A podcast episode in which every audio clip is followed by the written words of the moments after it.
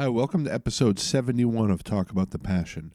My guest today is Nathaniel Shannon, and I named this one after the Today is the Day song, Expectations Exceed Reality.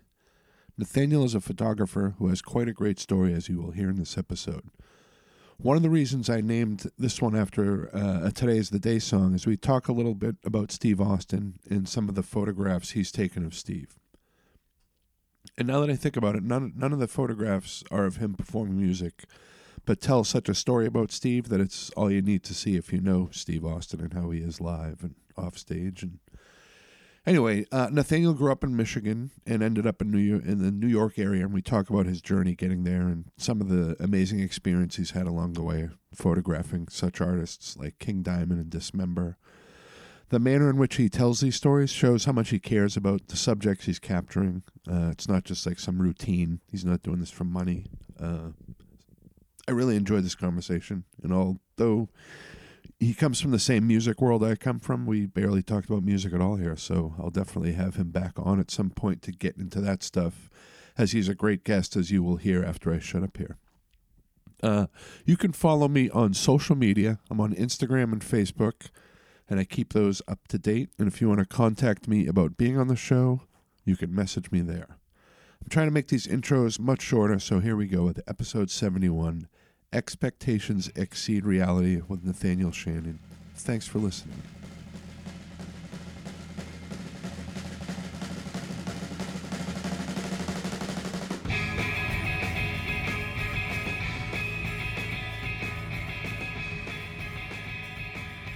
All right, well, I'm here with uh, Nathaniel Shannon over the phone. Uh, how you doing today? I'm doing all right. I'm hanging in there. Yeah. Still alive, so that's positive. Yeah, yeah. Um, and where do you, where do you live right now? Uh, I am in the greater New York City area. Yeah. I actually moved to New Jersey in September because of a housing situation. Our Yeah. ceilings collapsed over the summer Oh shit. Uh, in Brooklyn, so we bailed and moved to the burbs, Mhm. which is probably one of the smarter things I've done in my lifetime. yeah, yeah. during a quarantine to have um, a little more room that I share with my girlfriend rather than being trapped inside of a jail cell Oh, yeah. apartment in Brooklyn. Yeah. Yep. Um, a- a- and where did you grow up? I grew up uh, in a town called Ypsilanti, Michigan, Yeah. Which is the poorer side of Ann Arbor, essentially, Okay. about 30 miles west of Detroit. hmm um, which was an interesting town. Uh, it's a college town. Eastern Michigan University is there. Um, Washtenaw Community College is there. So between Ypsilanti and Ann Arbor, you have this like dual college town that, as a kid, I didn't really appreciate. But you know, like getting older, I I really appreciated the fact that like culturally it created a melting pot of people coming from around the world going to both schools Yep. Yep. um, on top of the fact that you could be out in the middle of nowhere in the country in like 10 or 15 minutes Right. um, so you know teenage years into young adult you know like I, that, that was something i kind of was just like oh man this is kind of really wild half of the population of both of these towns leaves Yeah. from you know June through September. Uh, you know, and then you've got all like the cultural significance of of Ann Arbor and the Stooges and Yeah. yeah. And uh, politics and all that jazz. So it was uh, an area that I wasn't particularly fond of growing up, but I don't know that I would have been fond of growing up anywhere. yeah. You know, Right. uh, it was more of like I gotta get the fuck out of this place as soon as possible. Yeah. Yeah. um, you know, and then fortunately, I was able to discover the thriving subcultures that has united all of us as friends. Yeah. Be that Uh, I, I imagine you're talking about like music, punk Oh, rock yeah. music. Uh, uh, Yeah, yeah. So, so when you, how old were you when you discovered that stuff? um, I would say I was an early teenager. Yeah. uh, I grew up so like where I grew up in Michigan, we had um, a radio station called 89X, which was actually based in Windsor, Ontario, that started with a bunch of Detroit radio people who all left their jobs and got together. We're like, we want to do something new that isn't, you know, just playing Bon Jovi Right, and like right. talk talk radio. Um, and they ended up going. I don't remember the exact story. They ended up in Windsor, which is right across the river from Detroit. And what was cool about that is there was no. They didn't have to abide to by American FCC rules. Oh, okay. So as long as like sixty percent, I think, of their programming was Canadian, they could play kind of whatever the fuck they wanted. Oh wow. So it's essentially a, a, a college radio station with great broadband uh, broadcast. Huh. Um, so that introduced me at a really early age to, I guess, kind of cooler rock and roll that Right. was going on in the late 80s, early, well, I guess early 90s at that point. You know, um, I guess what became like from the grunge alternative rock uh, era. But what was cool about it was all the Canadian bands that Yeah. never really broke in the United States, and that exposure, um, to me, was just like, oh yeah, everybody knows who Mystery Machine is and Pure is, and Yeah. and you know even the Catherine Wheel, who obviously were English, but it was just like I was listening to the Catherine Wheel when I was like twelve right. because it was on the radio, Yeah. not because like I had an older brother that Right, was like, right. oh, you should you should listen to this band. Um, so what was also cool about that is they had a local show called the Homeboy Show Yeah. um, that played local Detroit bands, and I think really it was like the Suicide Machines All right. and a band called Horse Yeah. um, were kind of the juvenile gateway into that world of not only are these bands on the radio, but like I can go see them play You're right. because right. they're from here. Yeah. Um, and the floodgates kind of opened, you know, once I was old enough to, you know, get some transportation going and head to Detroit. Um, so having that like radio station is something that like that that station actually just went off the air a couple months ago, Oh wow.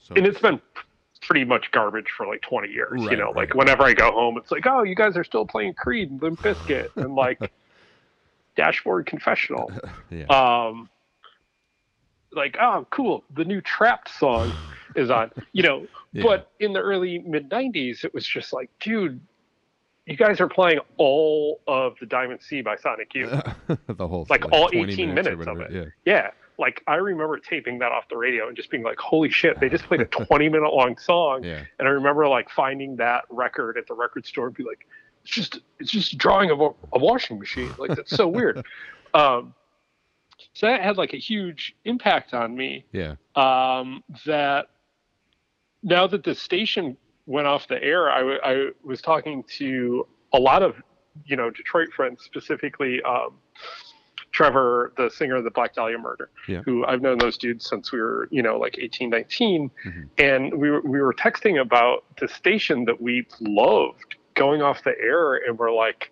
legitimately heartbroken Yeah. that it was gone, Yeah. even though it sucked. It sucked dick for like 20 Right. years but it was such a formative part of like where we both ended up in our adult lives Right.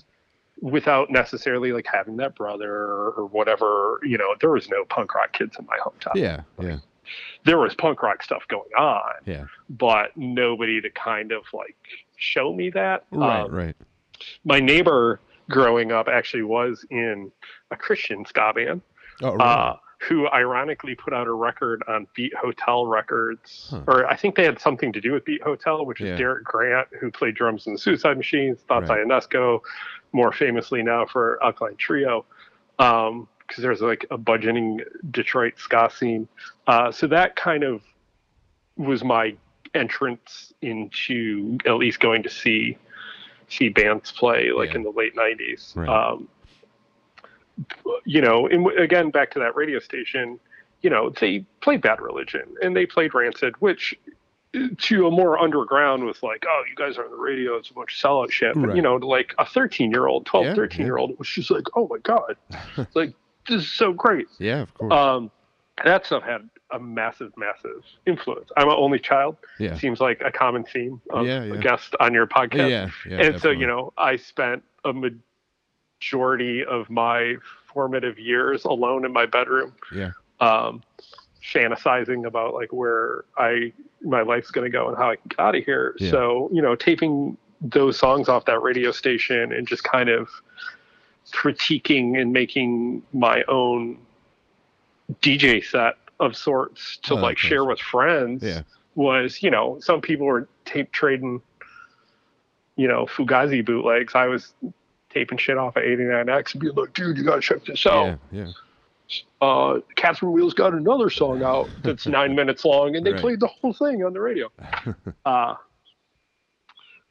yeah. And as, as so as as a kid, you know, being alone in your room, when did you start getting into like visual stuff? Like, were album covers starting to get attractive to you, or like the the photographs Yeah. on the back? album covers um album covers were a fascinating thing that i i think when my like appreciation for music and really understanding that not only is this something that i enjoy but it also something i could do but i'm 12 or Right. 13 so like that's not really on the table i didn't really understand the album artwork thinking Right. back on it like it was definitely something i appreciated but what drew me more was like here's a picture of this band Yeah. it's like okay well i don't know how to paint but like i sure as shit can figure out probably how to like make that happen Yeah.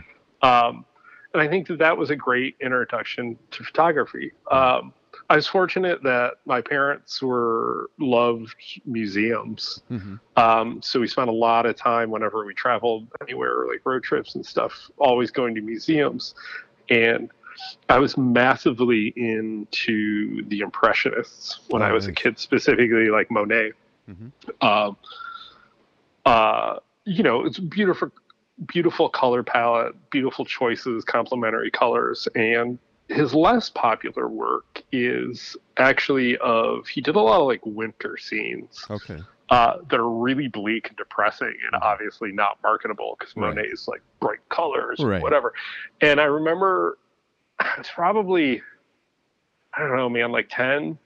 And he, they had a, a show at the University of Michigan Art Museum of his like winter stuff. And we went and I was just like, this is just all gray and blue Yeah. and just had this really cool palette to it Mhm. that I think that really interested me later. And then going through looking at album artwork and band photos of the 90s where everything was like very gelled, Yeah. there's a lot of gel usage. Mhm. You know, um, I think just to throw out names like, you know, Alice in Chains, like, I'm forgetting the guy that did all their album artwork, but like used a lot of gels, all their band photos for like Yeah. very high contrast gel. Mhm. You know, it was kind of like an homage to like horror noir lighting, but with like All color. right. Yeah. Um, and that, with the combination of kind of really loving the dark side of Impressionist painting, I think really kind of got, at least for the color side of my brain, um, a color palette Mhm. that I still have to this day. Um, you know, and then I learned about B horror movies and got all into all of that shit later. Right, that like right. definitely played a, a factor of like kind of unrealistic lighting, Yeah. uh, but also just like the color choices are like Right. really rad. Um, so you know, combination of album art and trying desperately to understand the foundations of drawing and painting Mhm.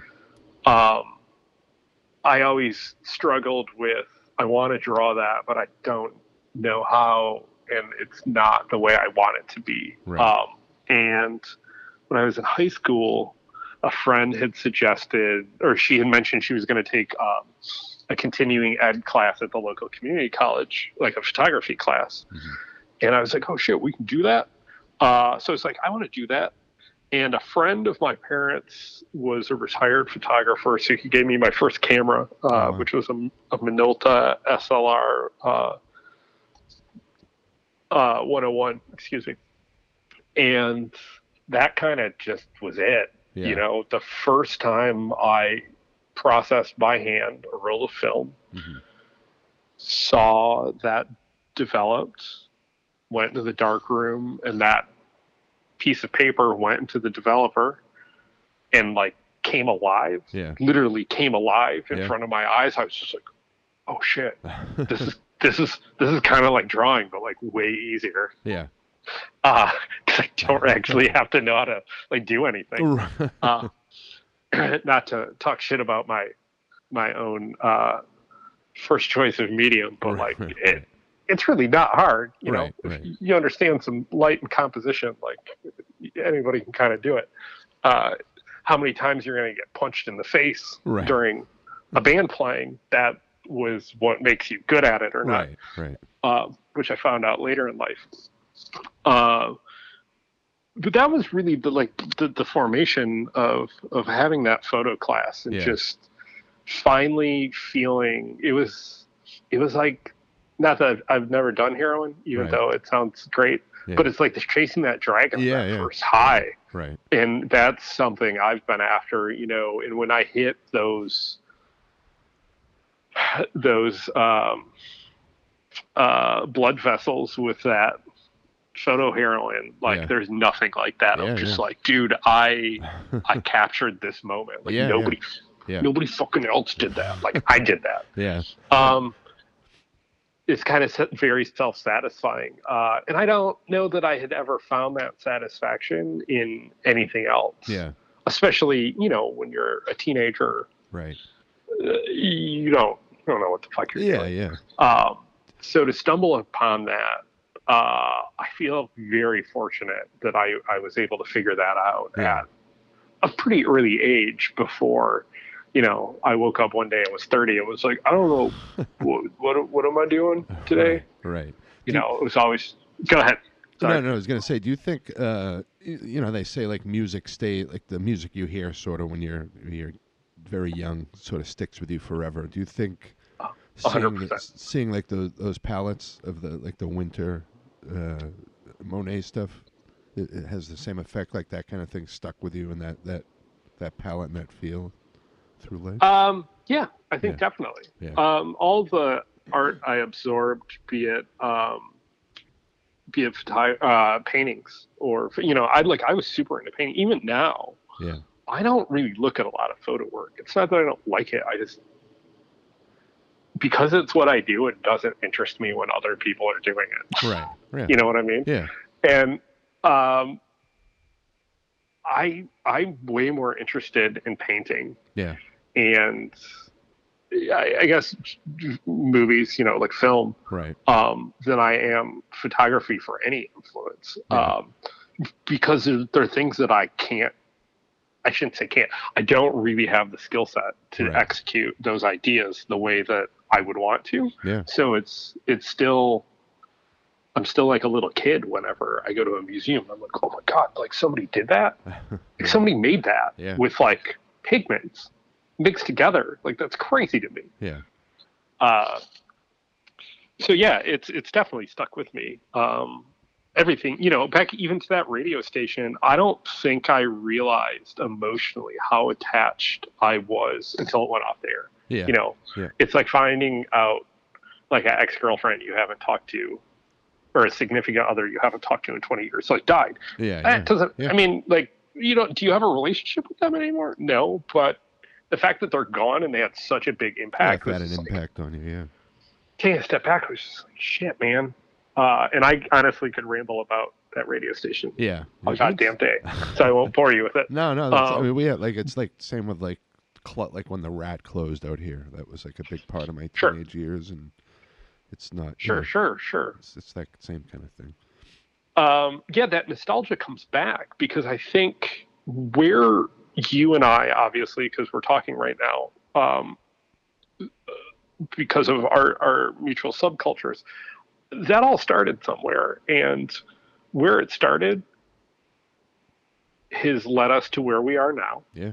And there's a nostalgia for that that never really goes away. Yeah, It's like yeah. falling in love. Yeah. Yeah. Definitely. Um, and you know, I was fortunate to fall in love with camera and fall in love with music early enough. Well, I shouldn't say I was fortunate.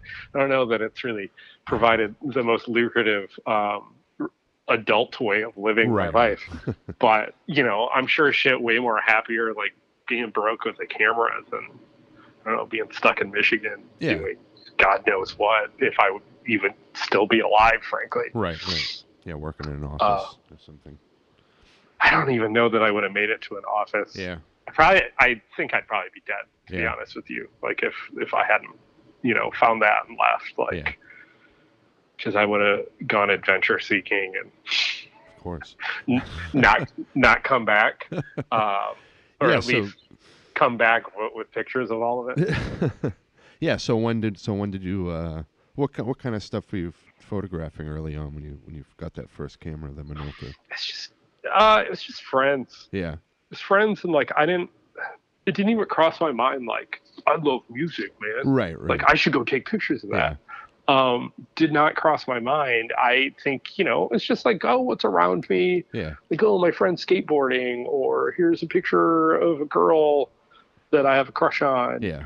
um you know Those pictures Which- are great though. Like all, all- like every I think every circle of like my circle of friends we have there's a number of just you know there's a handful of pictures that you know everyone knows or like a famous Sure. from a party or yeah. anything those, random standing those in a parking become those like yeah. those become those like classic images to Yeah. your friend circle you yeah, know yeah. that sometimes become classic images to the world. Yeah yeah. Um and you know it just it felt natural to me in a way again like nothing else had before. And i had gone to a house show to go there's a band from ann arbor called cobra youth Yeah. which most famously spawned um, jason Stollsteimer who was more famous for being in a band called the von bondies who were oh fucking yeah atrocious yeah yeah uh, part of that whole bullshit like Detroit garage rock yeah thing, yeah uh, which I won't get into. But Right. Cobra Youth were this like GI Joe themes, Cobra Commander themes, like punk band. right Who, when you're like 15, that is like the coolest shit ever yeah because it's co- they had like propaganda and like Yeah. wristbands. You could join the Cobra Youth Army. you know, uh, it was fascinating to me because like I became a member of the Cobra Youth Yeah. and like get, got their pamphlets and they would like mail stuff out. And they were playing a show at their house in Ypsilanti, Michigan, where I grew up. And I saw a band called the Oven Mitts open okay. who turned into Capture the Flag, who then spawned um, Jeff Tuttle, who went on to play in Dillinger Escape Plan. oh yeah And I remember watching the Oven Mitts play, and because I had no other frame of reference, it was just like this is like Blink 182 with fucking Van Halen solos, which was really this is like Lifetime with Van Halen solos, right, right you know. right. But I didn't know any better, yeah um, and I'm not going to pretend like I didn't. right Um, and it, as a local band, after I was aware of like the radio thing and kind of like, oh yeah, there's like stuff going on in my town, blew my mind. yeah It yeah, blew my mind. yeah I bet Uh, Jeff still is hands down the best guitar player I've Yeah. ever seen, yeah and I've been fortunate enough to document that dude's entire career yeah yeah simply based on like I have a camera and you play guitar and I really love both of these things, Yeah. so I'm just gonna follow you around. Um, and I remember specifically at that show, like I, I didn't have a camera with me, and I was like, I should bring a camera to like one of these and like Yeah. try taking pictures of what I'm seeing. right Uh, which later ended up happening. And same thing of being in the dark room and you know just watching this moment in time yeah that I, I saw and heard come to life in the developer. It was like I, I saw that. Yeah. Or I heard I heard that. Fuck, th- fuck that one up. I heard that picture just by looking at it, yeah yeah and that's really powerful. yeah Again, when you're like an adolescent yeah and can't really define these emotions of Yeah. like I made that, I saw that, I heard that yeah It's pretty cool. Uh, and I just that that was it for me. I was like, I never want to do anything else again. Yeah, this is yeah. the only thing I've ever actually loved or cared about. Yeah. Um, here I am, you know, twenty some odd years later, um, still, still going Yeah. to watch people play guitar really fast. Yeah. Did did that uh, Cobra Youth Band ever record anything? That actually sounds pretty good. Like Uh, yeah. Van Halen solo. Uh, so uh, sorry, that was the uh, the oven mitt. Oh, the, oh like yeah, the the, lifetime. the oven mitts. Yeah, Um, actually, yeah. So I'm writing that down. very famous Detroit hardcore label, Yeah. Conquer the World Records, Oh yeah. Yeah. featuring one Mike Warden, Yeah. the most notorious man in hardcore, who uh, I love to talk about because I'm fascinated by the guy. Yeah. Because I've never met anybody in the music industry ever that was more hated by fucking everybody. Yeah. Yet the catalyst being those people and their hatred wouldn't be where they are to hate him had he not bootlegged their records Right. right. and put those records in Yeah. front of people. Like I know you had like Rich, Thurston, Damien. yeah. Yeah. Yeah. You know, I found out about culture because of this local label Yeah. because Jeff's band Capture the Flag was on Conquer the World. And I was like, oh man, they're from here. Let me check out these other bands. And I found like the Culture CD Oh, okay. in a used bin, Right. which I bought because Yeah. Damien had like a Refuse shirt on. Yeah. And I was like, oh yeah, like oh my god, like this is from that label here. And then you know later in life, I met Mike and have heard all the stories, and it's interesting to me having spent a lot of time documenting Rich and Damien Yeah. uh, in their latter music endeavors Yeah. um, that I don't want to put words in their mouths. Uh, their feelings and a lot of people's feelings of Mike is interesting to me because it's like, had he not bootlegged your records, you wouldn't have gone to Europe. Yeah. Yeah. You wouldn't have done all these things. Right. Right. And I don't, again, I don't want to speak for that band, Right. but like, I feel like a lot of bands that were on that label kind of felt that way. Yeah. Um, so, kind of ramble there. Um, but that label then also was like super important to like being like, oh my god, like there's all this cool stuff on this label, and everybody like hates this dude, and like I don't really understand why they hates Yeah. this dude. You know, so I just kind of started to go to see anything that I could um, locally Yeah. uh, and and just take my camera. And it was, uh, you know, I, I another interesting element of Detroit was um, there's Andy Demps who was an Earth Mover and ran Plus Yeah. Minus Records. Okay. Um, Earth Mover was another local band that I got into. You know, when I was young, it was just like, oh, dude, like this is like scary Yeah. Yeah. to me. This is like scary music, Yeah. uh, which of course led to like Cold as Life, which is still to me. Scary. I don't give a, sh- you know, sorry, sorry, New York City. Don't give a shit about New York hor- hardcore. Cold as Life to me at like a later stage of my life. Still, I'm still scared of those Yeah. dudes, even though Yeah. like they're like the nicest guys in the Right. world. Right. right. But like just that name alone, you Yeah. know, Yeah. I know. Right. it's like scary. It's it's funny even like moving to New York, and uh, I ran into one of the former members of that band, who I will not name because he's not particularly well respected in these Yeah. parts, uh, at a bar, and he had been playing in another band that I had photographed, Yeah. and I ran into him. It was just like, oh shit, man, like what's up? We met in Michigan, and the other people at the bar that were like tattooed, like obviously like hardcore kids, Yeah. we started talking about like cold as life, we're just Yeah. like, oh shit, oh shit. uh, and I just thought it was like, this is such a funny like street cred. Oh, right. Right. Cold, cold as life. CTYC, man. Yeah. Um, which is all like so comical to me now. Yeah, But uh, digress. You know, so it's like I found out about Earth Mover and Cold as Life and like all the, the, the stuff that I found more scarier, which just immediately made me interested in it Yeah. and uh, Andy had um, Plus Minus Records and had they had a message board, like a really primitive message board that was like a really fantastic resource of like meeting people outside of my hometown Right. and connecting with them and making friendships and like finding out about shows. Yeah. And it just kind of exploded for me after that. It's like all I wanted to do Yeah. Um, because there was like always a new adventure to take pictures of, Right. uh, which I still feel that way. Yeah. Yeah. you course. know, which I very much appreciate that that's changed throughout the years of like my love hate relationship with the medium as technology has changed. Right. Um, but there's always an adventure to be had. Yeah. And I want to be there. You know, it's an obsessive nature of like, I want to be the one to take a picture of that. Yeah. And that's a huge driving force Yeah. I've, of like sticking with it, you know?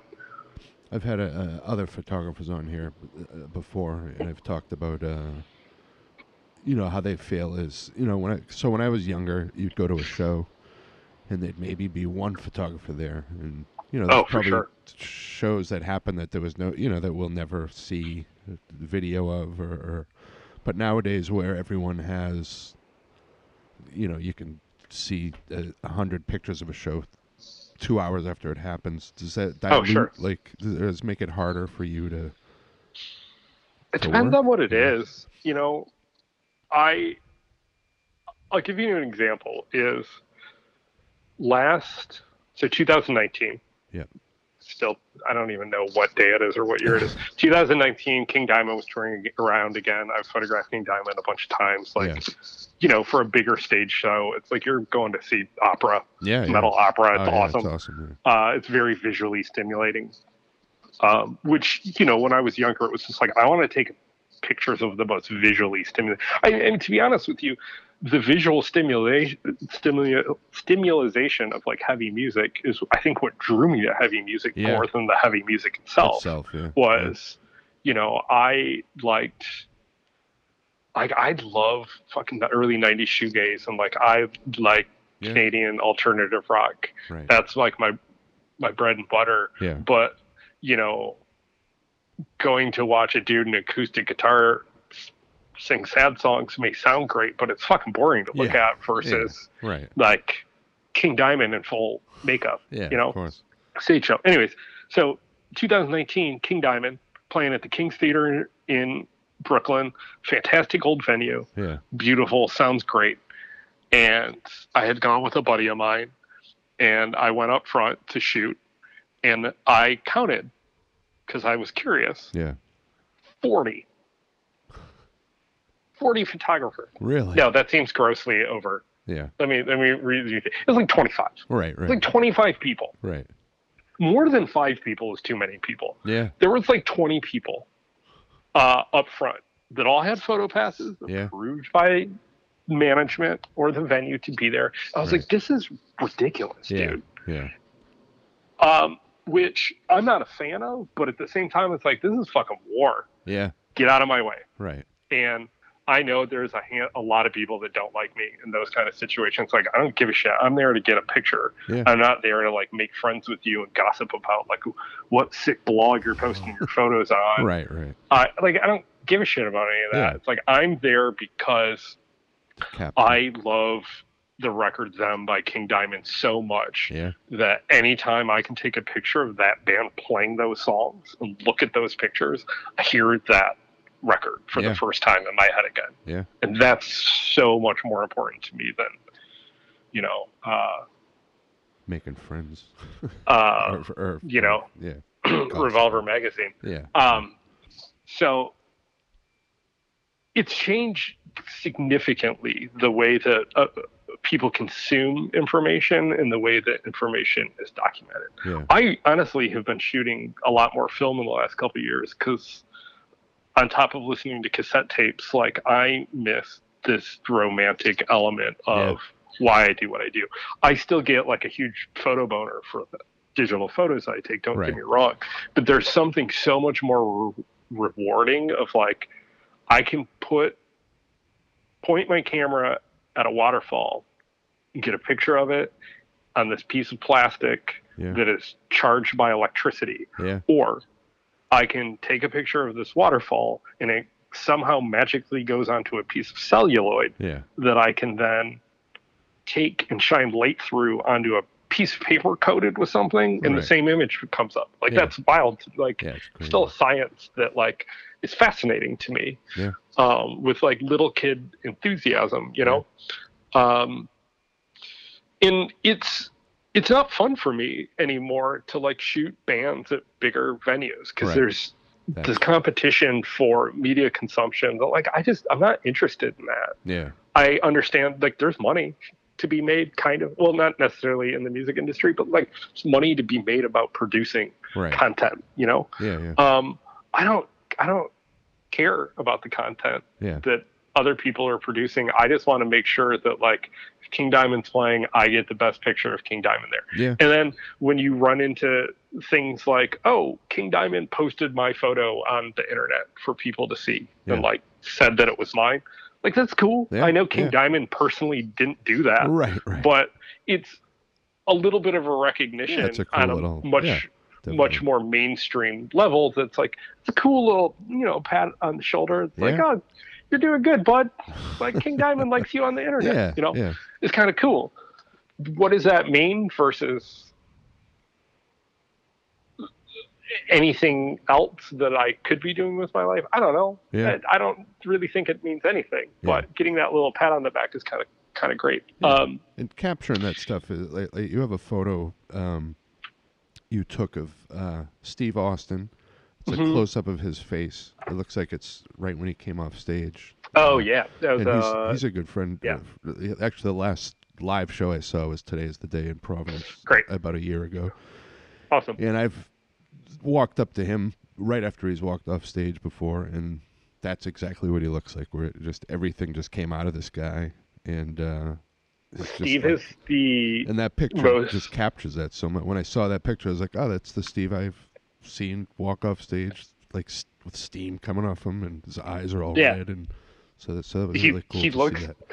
fucking terrifying. Yeah, yeah. Exactly. Like, Like even, one of like, yeah, like one of the like nicest singing. people I've ever yeah, he's like the nicest guy ever. So, Uh, that was Saint Vitus. yeah, I've known Steve. I don't even remember when I met Steve. I, I whatever. I see. Like I love Today's the Day. yeah, Fantastic band. Um, anybody can argue about their records, but I think In the Eyes of God is just like a fucking perfect Yeah. record. yeah. That, that's Uh, th- um, mine too. And I just, just started photo. You know, it it becomes. I've I've been fortunate to like develop some cool relationships with people over the years of, of bands that I really like. And it first becomes is because I'm a fan. yeah, Like I like that band because that record freaks me out. I don't know that I've ever been in what as much pain as he has been in his life to write songs like that, yeah. Which is fantasy Yeah, you know yeah. some some people watch like like jersey shore or like celebrity reality show because they want to watch like people in pain exposing themselves right. i want to listen to steve austin yeah, fucking tell me about how he wants everybody to die yeah. I know. and i i met him photographing him and i i think i had seen a picture of him holding an assault you know, like steve loves guns Yeah, and he had been holding like an assault rifle and pointing it at the camera yeah, And I went up to him and I was like, "Hey man, like I really like your band, Nathaniel. Um, can I, like so there's this picture of you I saw. Could you like do that with your guitar?" and he was like, "Oh yeah, sure, man." yeah. And I like he was so nice. And, Yeah, like yeah. took the time Oh yeah, yeah. to like just sit and Yeah. like hang out with me for a couple of minutes. Oh yeah, And we just stayed in contact and uh, I started photographing him a bunch yeah, whenever they would come through town and that picture I, I agree with you is definitely like in my top 20 favorite like pictures i've ever taken yeah. Nice. um not to like jerk off about the dude in the band but like that to me is one of those photos that's like that's that guy yeah, yeah. Oh yeah. it's not a picture of that guy but Yeah. that is that guy Yeah, when he is Austin Enterprises, Steve Austin. Yeah, Today yeah. is the day on stage. Yeah. Not Steve Austin, homesteader. Yeah. On the farm. Yeah. Um, I had the benefit of going to. Uh, we went and uh, my buddy Bill is and I are working on a documentary about Dead Guy, Oh nice. um, which I'm super excited about Yeah. and we had gone to Maine to talk to him to Oh, nice. Steve about uh, recording um, uh, the screening record, Yeah. Yeah. and I, we we rolled up to his house, Yeah. and he and his son had just k- killed a deer, which was like gonna feed the family for the winter. Yeah. So like I was like, dude. Um, and while I, I was double dipping while I was there, like I was shooting uh, promo photos of him for for the last record. Oh okay. Yeah. Um, and I was just like, dude, we're gonna shoot this shit on film, and I'm gonna take pictures of you with that deer. yeah. And he, and he was like, oh man, like for real. And I was just like, yeah, there's this is super important to me for two reasons. First, you're gonna feed your family with that deer. Yeah. Like that is real life. Yeah. Yeah. Also, fuck digital. Like I want to f- document you literally providing for your family Yeah. not only by these like scary riffs you play, but like with your physical Yeah. Yeah. hands, Yeah. Like literally With- feeding your family. literally feeding and like. So I got these great photos of him, and I actually sold film photos Yeah. to a record label in 2020. Oh wow. That is like a, a, something to say out loud to somebody yeah, yeah. is wild to me. Yeah, and I had. I called him and I was like, "Hey man, so I'm gonna send you digital and and film. Can you please push the film photos Yeah, for me because I think it's super important Yeah. that I could still make money off of using an archaic medium. Yeah. Because that's to me represents you the best. And the label were like, yeah, that's great, cool. And I was just like, that's awesome. Yeah. You know, Wow. it was like another little pat on the back Yeah. victory. Yeah, he's a good dude. My my old band, uh, when we I found out he you could record at his recording studio, I just I randomly sent him an email. I was thinking this guy's never gonna write us, but we're, we're like a metal band, Right, more right. like a '90s in like Smashing Pumpkins, a little heavier type thing. But uh, but yeah, he wrote us back, and we ended up going out there recording with him, and it was right after. It was So literally awesome. like a week after he had finished uh, doing the double album, and Oh. uh, so cool. yeah, and he was just like, it was the. I just remember one night we were there, and him and I went to the store, and we got in his uh, his SUV, and his wife had left a little like uh, post-it note that was like, "Steve, pick up milk and eggs," or something. And I just remember thinking like, this is the guy that you know wrote like spotting a unicorn, and there's this little like Right. n- you know note with Just, just family man. yeah, yeah, and just like just a good dude. And, and then the bass player in that in my band ended up uh, playing in that band he had with uh, Chris Spencer. Uh, Oh, sweet.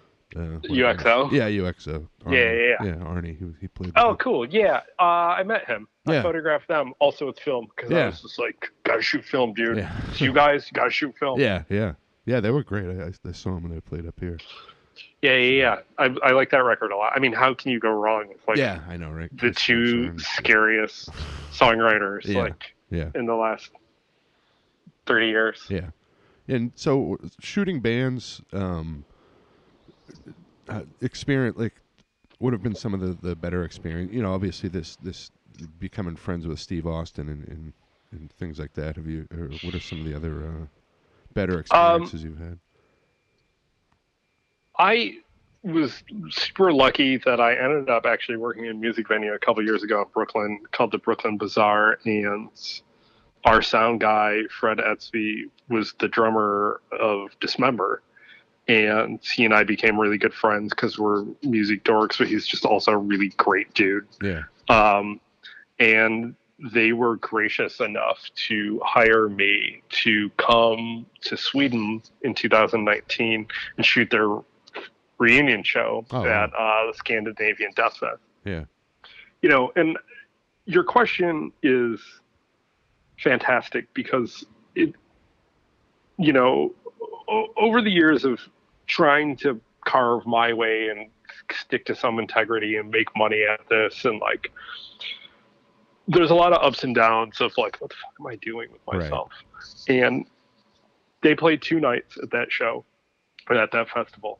and the second night i had this just epiphany of like that feeling again of being in the dark room when i was a teenager and watching that picture come to life yeah, life in the developer of just being like, man, the amount of like awful decisions I've made in my life yeah, and amazing decisions, which Yeah. there's way less of, but all the dominoes that fell yeah, to get me to this moment of being the only person allowed to document arguably the greatest death metal band from Sweden, yeah. That's that's awesome. my opinion. Yeah, I mean, Entombed, Entombed and Unleashed are great too, right, but right. Yeah. um, I'm biased, you know, because yeah, because they took me to Sweden with them. That's, Um, that is pretty crazy, and that's like more like- than like I almost- any kind of money money could could could. absolutely, and I was getting paid. Yeah, I got paid. I got paid to go to another country and and follow these dudes around in their country. My girlfriend went with me, yeah, and like it's not that she didn't like know who they were and like Right. their significance, but like walking around Stockholm yeah, and seeing dudes and dismember shit, knowing you're all we're all going to the same place. yeah, yeah, was so rad the same way when you were a kid and you saw somebody in a band shirt, and Yeah, you're like, yeah. oh, th- those are my people, yeah, you know. yeah, yeah. And I haven't again, like I haven't felt that way in so long, but I was just like so proud. It's like, awesome. yeah, you guys are going to see the band. I'm the only one that gets to take pictures of it.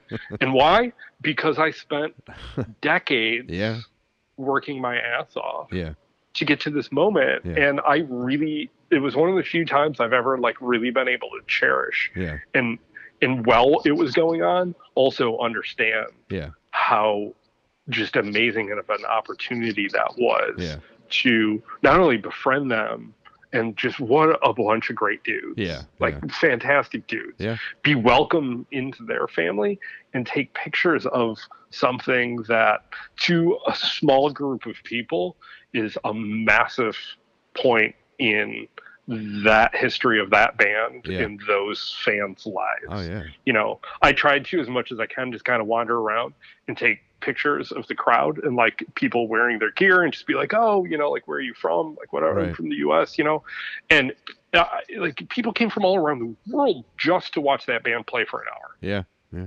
and you know, to meet their fans and like kind of get pictures of that was like, oh, this is so cool, man. yeah, Like this is so cool. I feel like a little kid. Um, I'm just so excited to be here. Yeah. Uh, it was great. Like that was one of the the probably, I mean, that was like a, a, a pinnacle experience for Yeah. me. And I've had a handful of those over the years. Of like, you go from being having this like adolescent admiration for stuff Yeah. that you like you know be it writers or musicians or filmmakers like whatever painters yeah, uh, you know, I don't scientists, and you get to meet them. Yeah. And I was like, oh, that's cool. But then, not only do you get to meet them, you're now part of their world yeah, yeah, and your peers. Um, I and back to Steve Austin, like I have put out, uh, I put out a full length on a record label in um, Brooklyn called Aqualamb, yes. like my kind of solo project, Nathaniel Shannon and the Vanishing Twin, which is this like very kind of Mark Lanegan meets shoegaze, Oh, folky, stoner metal thing. Uh, Right. It's not metal at all, but like you know, it's my love of like Yeah, Cult yeah. of Luna and Neurosis nice. mixed with Mark Lanegan, even though it doesn't sound like that at all. anyway, right, um, he, I hit him up and was just like, "Hey, man, you know, hey, Steve Austin, we're friends now, which is cool. yeah, Uh, how's your car? How's the farm? So I've got these songs and I don't know what the fuck to do with them. Can I send them to you?" And he was like, "Yeah, man." And he called me a couple days later and was just like, "That shit's weird as fuck, Nathaniel." and I was just like, "That's a good thing, right?" and he's like, "Yeah." So he, I got him to like mix and master my record, oh, which Oh, that's I'm sure having you had you recorded with him, right? yeah, like, yeah, yeah, You go from like, I love this dude because he freaks me out, Yeah. to like, I'm freaking him out. yeah. I know. Yeah, when we when we recorded with him, I remember he was like, he was like, hey. He's like, I don't want to like step on your stuff here. He's like, but I, I really hear like a piano. He's like, do you mind if I? so he's like, he played like keyboards on some of our some of the tracks on there. I'm like, yeah, So cool. Yeah, Steve Austin, you can play keyboards on our album that no one's ever gonna hear anyway. But that's sure, That's so awesome. yeah, That's that's so awesome. Yeah, Um, when we were up there last fall or a year and a half ago, you know, for the Dead Guy interview, um, I had never met his wife before, but she came in and like introduced herself. I was like, "Oh, hey, yeah, like I've heard, you know, Steve's told me about you." He's like, she was like, "Oh, you're Nathaniel. Your record's weird as fuck, man. Oh, we awesome. we listen to it all the time." Oh, and I was just like, "Steve Austin's wife listens to my record." I was like, "Whoa, that's so cool." yeah. Uh, cool.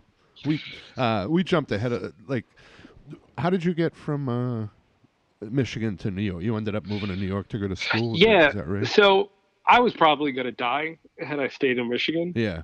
um, from some extreme alcohol abuse and depression and just trying to like manage being young and navigating um, a very dark negative community Yeah. that when I was young found very inspirational, but that ins- inspiration had worn its welcome and it Right. turned into like a you know, you can't leave us. Right. Yeah, once you, You have to stay- back and seeing how people Yeah. are and you have to stay here and like be miserable and die with all of us. Uh, I, I, I had to get the fuck out of there. And I had applied to go back to school and I had gotten into the School of Visual Arts and waited a couple years, but then, you know, said fuck it. And literally two weeks before school started was like, I'm coming, Yeah. coming to New York and just kind of hopped on a plane Mhm. uh, couch surfed for a month uh, and ended up, you know, finding the first of I don't know six apartments in one year, Oh. bouncing around yeah. um, Brooklyn, and that was a really insane experience Yeah. to just put all my chips in one duffel bag Yeah. Did you know people out, out there? Yeah, so Yeah. I knew a girl. Yeah. I had a friend, female friend, Mhm. that I had gone to community college with, loosely, in Michigan, and she had gone to SVA and was like, "Yeah, you got to come out," and I was like, "Yeah, yeah, yeah, for sure." Okay, yeah, for sure, I'm gonna do that. And she's like, "Yeah, you can stay with me," and uh, I couldn't get a hold of her before I moved, and she finally called me. and was like, "Yeah, I started smoking crack." Oh, Jesus. um, so you can't stay with me because I gotta go to rehab. And my first instinct, I- and I think what I said to her was like, "Who the fuck smokes crack?" yeah.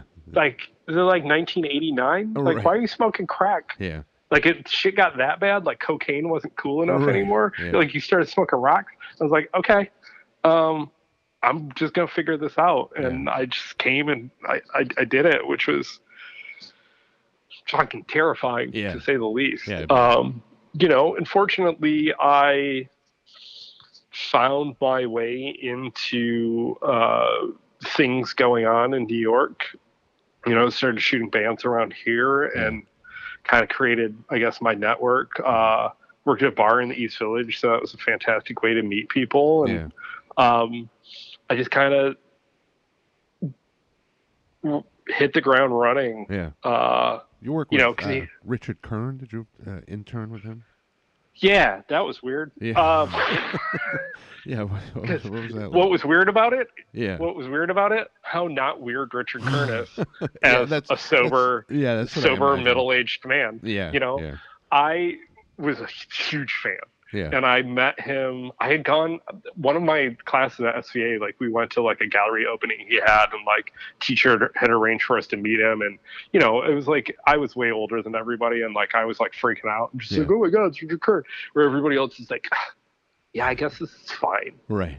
It's fine. Yeah, Yeah. it's like a girl in her underwear smoking a joint. And I was like, not only is that a girl in her underwear, but like that's the 40 billionth picture of a girl in her her underwear that that dude has taken Right. because his body of work is fucking a blocker. It's like how many people he's photographed, Right. sheer numbers. Yeah. Anyway, uh, met him and I was just like, I'll I'll come work for you. for free Yeah. and uh, i ended up through school doing like an internship with him Mhm. um, and my favorite Richard Kern story was is I had on a Cannibal Corpse shirt, Okay. and he was like, "Was uh, was uh Peter Peter Steele was the singer of that band?" I was like, "No, you're thinking of Carnivore because Right. they both start with the C." Yeah. He's like, "Oh yeah, Carnivore." He's like, "Yeah, I photographed that guy." I was like, "I know Richard Kern. You shot the my girlfriend's girlfriend Type O Negative seven inch cover Yeah. with Peter Steele banging two chicks Yeah. or whatever it is." Yeah. And I was just like, "Can I ask you a question?" And he's like, "Sure." I was like, "Is his dick really as big as everybody said it was?" and he started laughing. He's just like, "Yeah, man, it was a big dick." and I was just like, "Holy shit!" I remember at one point, um, I helped him do his taxes. Yeah. yeah. By helped him, he made me just add up everything because like nobody wants to fucking add up their your receipts. Right. Um, and I just remember like texting a buddy of mine uh, early in cell phone text. You know, it's like flip phone where Yeah, it's like yeah. it takes you 20 minutes. Yeah. Uh, just like in Kern's apartment doing taxes. and I he like called me immediately, Yeah. and I like couldn't take the call because like Richard Kern's Right. sitting right there. Yeah. And um, I called him. I was like, dude, I helped Richard Kern add up he really likes strawberries, um, which is cool. That uh, that relationship kind of fizzled out because. He doesn't really pay, and um, Right. I was preoccupied with like doing hood rat shit. Yeah. Uh, but it was, you know, one of those experiences of just like I have like a boatload of this dude's books and his studied his work, and now I'm like spending time with him, Yeah. and I realize that he's just like a super normal guy. Right. Post being a drug addict and Right, taking right. some of the coolest pictures of Yeah. the 80s in New York City. Yeah. Like you're just like a normal dude wearing a denim shirt, you know, it's pretty sweet. That seems to be the th- like, like we were saying about Steve Austin, where you know this image of him with his with a microphone like halfway down his throat, and then you meet him, and he's like, "Oh yeah, man, how you doing? Oh, cool." You know? Sure. And uh, that seems to be a, a theme with with a lot of uh, Yeah. when you meet them, or they turn out to be complete dicks. Uh, yeah, that's also that's also fun. Like Frank Black, Yeah. like the biggest piece of shit ever, which Yeah. sucks because Yeah. I love the Pixies so much. Yeah. Um, there's, there's certain artists I, I don't want to meet when I hear certain things Mhm. about them just because I don't want to have that ruined, you know? I always uh, this is a weird one. Charles Barkley. Yeah. I don't want to meet that guy because I love him. Yeah. He's such a dickhead. Yeah. He's like so lovably a dickhead. Yeah. Uh, that I feel like if I met him and he was like a dick to me, it would like absolutely crush me, even though I'm way too old. I think to like really be that passionate about Charles Barkley, but Still. he's yeah. one that Yeah. would super bum me out. Yeah. Have you had many shit like with photographing artists? Have you had many uh, shitty experiences? Oh yeah, Yeah. yeah. I mean, you just had a. I think. Go ahead. No, I was gonna say you posted something recently about a, a the situation too with Ozzfest. No, fuck Ozzfest. Yeah. Fuck Ozzy. uh, well, it's that kind of stuff of like, don't be a dick, dude. Right. Like, your job is performing. Yeah. My job is to document you performing. Your job is to perform by any means necessary. My job is to document you by any means necessary. Um,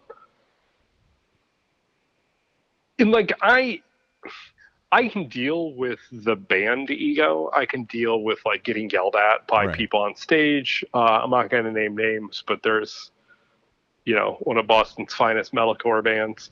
Um, had run-ins with their singer. I've had run-ins with a lot of people. Yeah. Uh, I've gotten kicked out of a lot of places. Gotten into a lot of fights. Yeah. Gotten punched in the face a bunch of times. Yeah.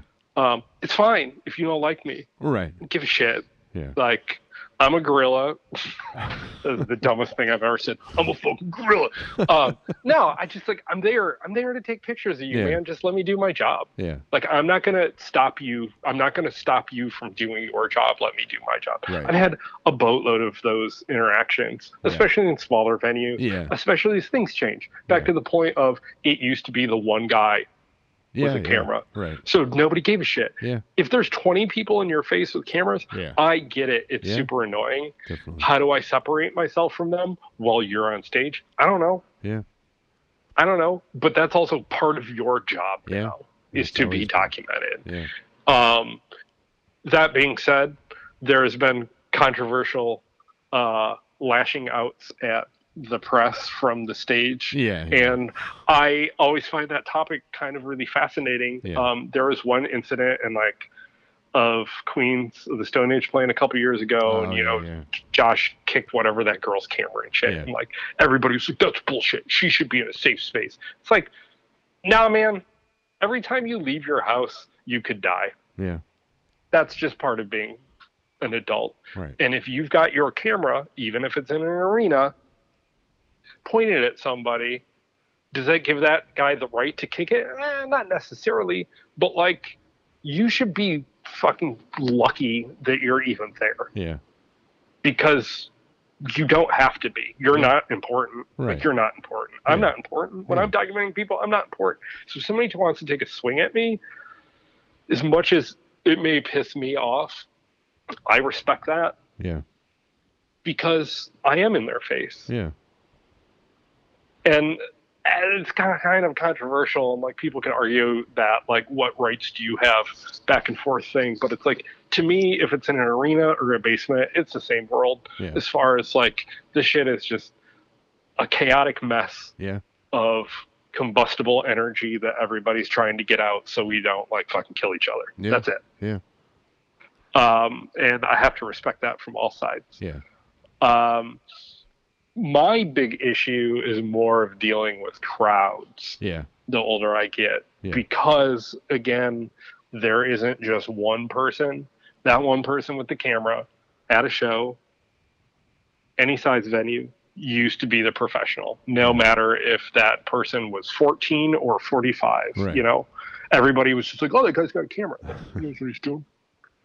Again, when there's 14 people shooting at a 150 cap room, everybody in the crowd is annoyed too, and I have to respect that. Um, and it's existentially kind of become more difficult for me to like put myself in those situations, Yeah. mainly because I I don't want to bum people's time out, but I also like get sick of having to fight people because I'm gonna bulldoze my way in Yeah. Yeah. And get my pictures and get out of your way. Yeah. I'm not gonna stay up there the whole time Yeah.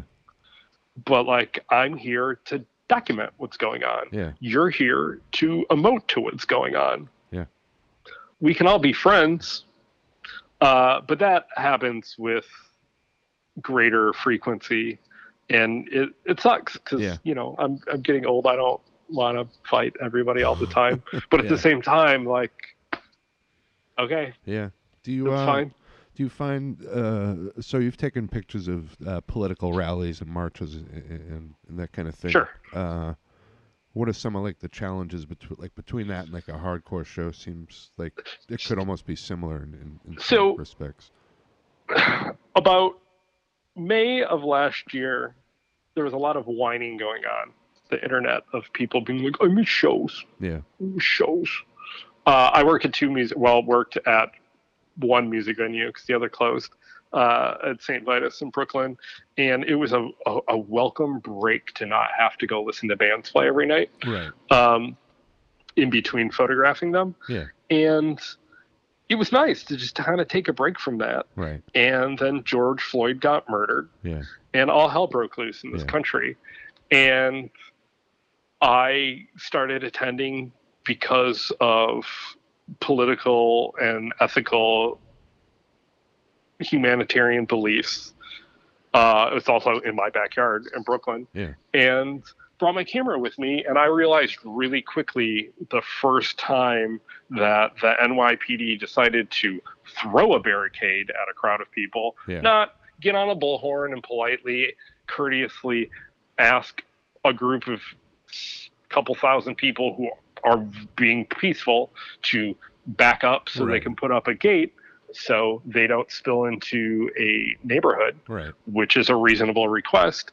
When they decided to throw it at them, Right. and all hell broke loose and police cars got burnt and it turned into a war i was like oh shit man is just like shooting shows Yeah. Yeah. i remember i got home that night and i was just like all fired up you know Yeah. like i had a lot of adrenaline and was exhausted from like running Yeah. like running um and i was just like man i don't want to praise what happened because what happened was fucking disgusting. Yeah. Of course. However, politics are removed as a strictly emotional response as a documentarian to a situation around me. What a stimulating thing. Yeah. I bet. It was absolutely stimulating. Yeah. I was like high on adrenaline for Yeah. days after that. Yeah. Um, and I got sucked into shooting a lot of that last last spring and summer. Yeah. Uh, a because it needed to be documented. Of course. I have plenty of friends around the country who watched the news and were not getting an accurate description of what was going on, which Yeah. I thought was very important to share with those who wanted to listen. Yeah. Uh, on top of, you know, my, we don't have to get into politics, but like, pretty sure you can figure out which way Yeah. I kind of lean and back. Um, it was important. It's important time. Yeah. You know, I think what an interesting time opportunistically for all sides Yeah. to have this happen Mhm. during uh, a, a national health and educational crisis. Yeah. Um, and you know, I wanted to shoot as much of it as I I could physically, like energy wise, uh, document. Yeah. And what I realized after about a month in, after things in New York City kind of died down, that's when all like the latch honors Yeah. is that a word?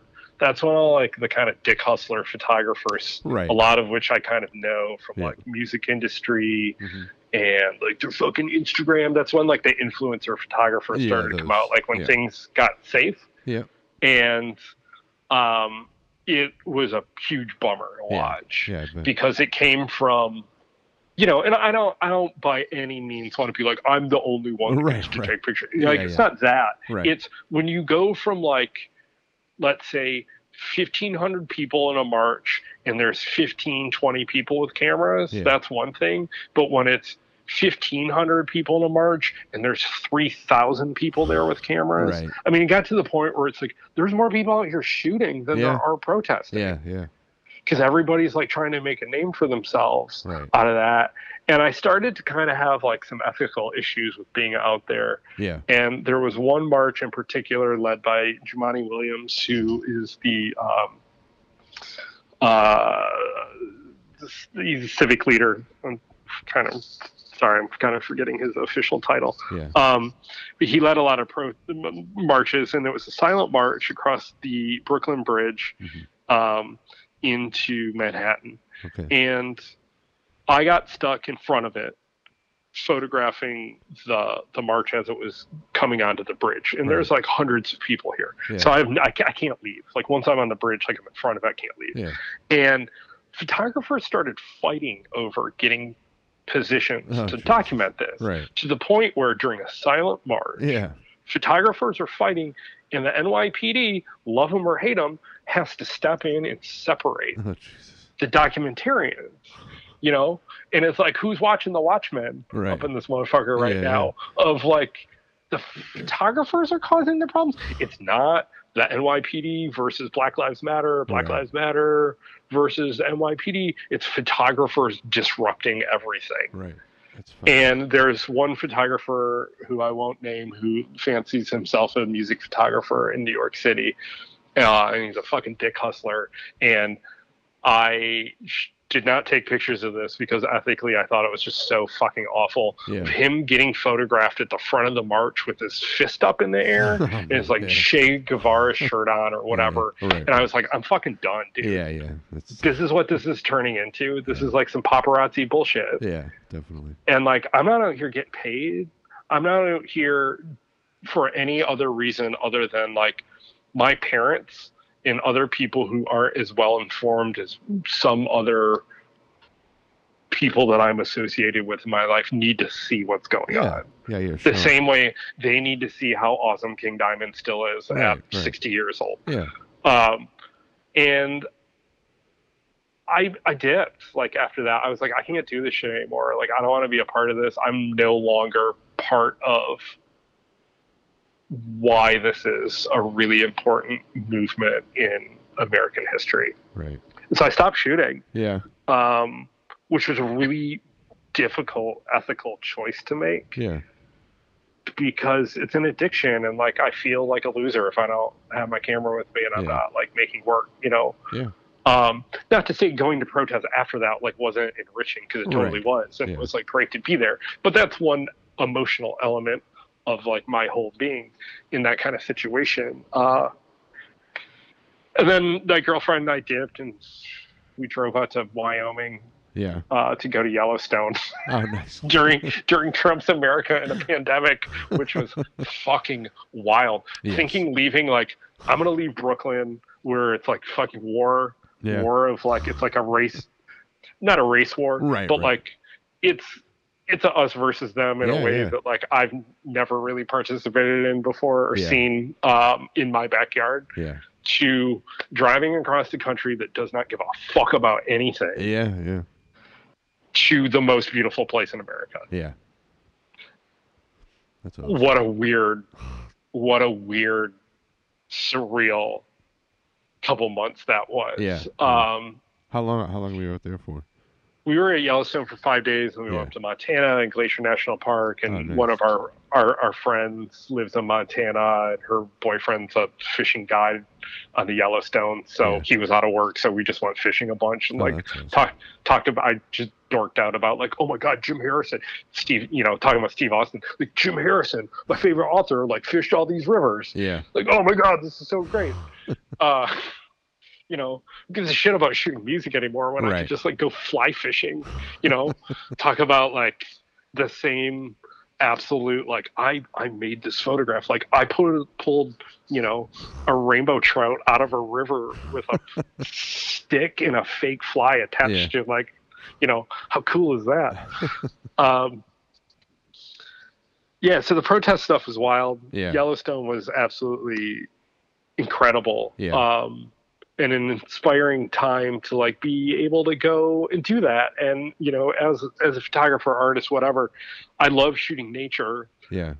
like a lot like love shooting nature Yeah. um so to be able to go and like reconnect emotionally hmm with an art form documenting something that's just so beautiful Yeah. that is from the earth the same way it was so beautiful to watch people tell the NYPD to go fuck themselves Right. Right.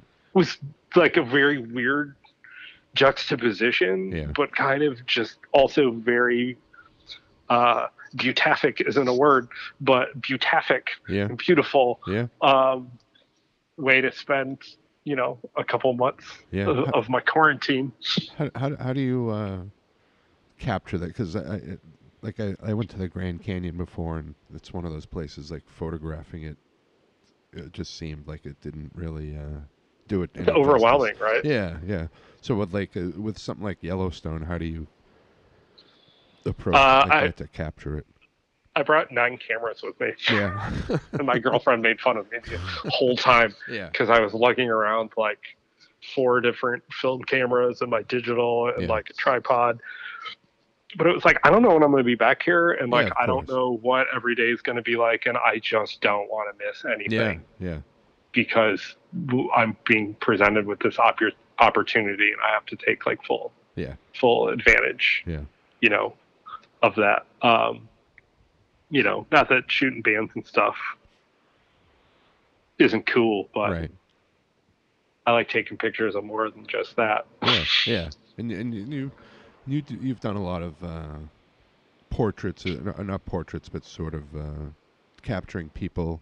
Um, I saw you did these uh, this series of the closing of a, a homeless shelter in Florida. What, what was that about? Oh, that was about um, what year is it? 2021. That was like 12, 13 years ago. Uh, my girlfriend at the time was from St. Pete, and we went down there, and her father uh, was an illustrator for the St. Pete newspaper, or whatever that's called. We'll call Yeah. it the St. Pete Times, Okay, um, or Tampa. It was either Tampa or St. Pete, one of the newspapers. right. anyways, he got this tip off of this homeless shelter was closing, and um, he was going to go check it out Yeah. and just talk to people and see what the story was. And I went, and at the time, you know, I had like stomach, long hair, and beard, and looked like a fucking mutant, and um, they weren't scared of me Yeah, to the point where the press photographer from the newspaper that he the the father of my girlfriend worked for they told that dude to fuck off Oh, really? and get out of there Yeah. whereas me i just started talking to him and Yeah. like we had some drinks Yeah. like I, I drank some beers with him Right. and just hung out Yeah. and there was one guy in particular that like he took my phone number because he wanted to call me for when he proposed to his old lady Oh, wow. and wanted me to take pictures of their wedding Oh, you know i mean it got Yeah, yeah, it got like pretty emotional. Yeah, of- yeah. I'm sitting just I'm just hanging out with these people Right. and like kind of hearing their story of the you know I'm I'm trying to remember I think the city just cut funding for Yeah. that shelter. You know, it was like a, a, a nonprofit shelter. Got the cut, funding cut, and I spent you know like two hours just hanging out with this crew under an overpass Yeah. um, and was just welcomed in. Uh, and it, it was it was a pretty cool moment in retrospect. Yeah. My girlfriend at the time, she's like a really amazing singer, and she started singing like gospel songs with them, Oh, and like wow. everybody just started singing. Yeah. Yeah, it was like brutally emotional. Yeah, I bet. Yeah. like this is real life. Yeah. This is real life. This Yeah. is also not being from Florida. This is real life to me in Florida, even though this is real life everywhere. But I was just like, man, I'm having like a really Florida ass moment Yeah. Yeah. I, in the streets. I've taken the train across country a few times, and uh, Oh, rad. you just you get stuck on a train and you meet people that you would never as- Oh, talk for to sure. or associate with, and it- it's I've always found like it's terrible to take the fucking train across country, but the moments when you you know spend like I spent like seven hours with this African American woman who wrote like self help books, was like Right. in her seventies, and just talked to her about life and someone I would probably never associate with ever, and uh, you just strike up conversations, and uh, I think that's That's important. awesome. That's important stuff. I think. Oh, yeah. You So know, that's- and if you you can document them in the process, like Yeah, that's yeah. super cool. yeah. It's Yeah, super there was cool. one, one of the one of the pictures in that I remember is, is a guy like holding a badge and he's missing some fingers. Was it was that a, a policeman or something? An ex policeman? Uh, I think he was a volunteer firefighter yeah, and still active, yeah. Wow. which is crazy. Yeah, You know, dude can't afford to live, but like, and I don't know his Is- is full story. You know. Yeah. like that that might be on him, right. but you know, was still like a volunteer firefighter. Yeah, that's crazy. I forgot about that work. I haven't Yeah. looked at any of that stuff in a really long time. Yeah. Uh, and then day that you uh, went to Mexico. I went to Mexico. I went to Mexico for Damian Moyel's wedding. Oh, okay. Name drop. Name drop that piece of shit. Um, yeah, he and his wife are old friends, Yeah. and they were getting married in Mexico.